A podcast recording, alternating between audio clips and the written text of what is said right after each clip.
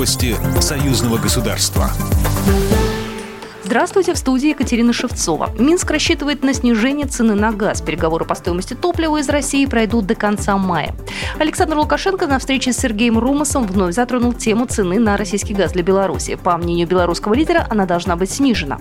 Я получил информацию, что Россия продает природный газ в Европе аж до 70 долларов, 68, там 65. Хотелось бы знать, что к настоящему времени предпринято по снижению цены на природный газ для Беларуси. Это же не дело, что Германии продают природный газ до 70 долларов, но никак не 127, как для Беларуси.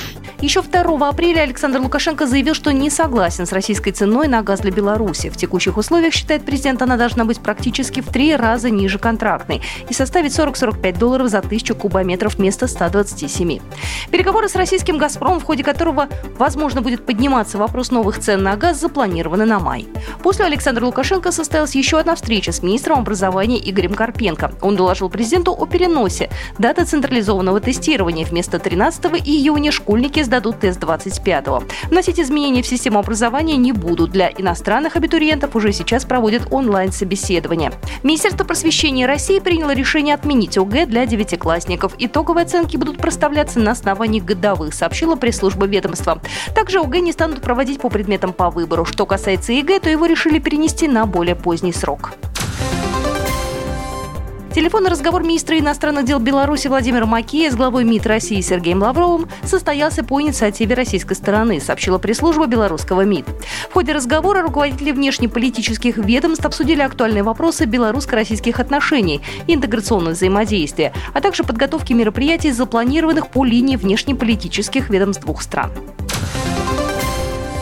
Компания «Роснефть» заключила договоры на поставки нефти в Беларусь. До 9 миллионов тонн будут отправлены белорусским НПЗ с апреля по декабрь 2020 года. В частности, контракт подписан с компаниями «Нафтан», БНК и «Мозырский НПЗ». «Роснефть» владеет в Беларуси 36 автозаправочными станциями, пятью нефтебазами и долей в Мозырском НПЗ. В прошлом году крупнейшая российская нефтяная компания поставила белорусским партнерам более 8,5 миллионов тонн нефти, обеспечив почти половину всего белорусского импорта.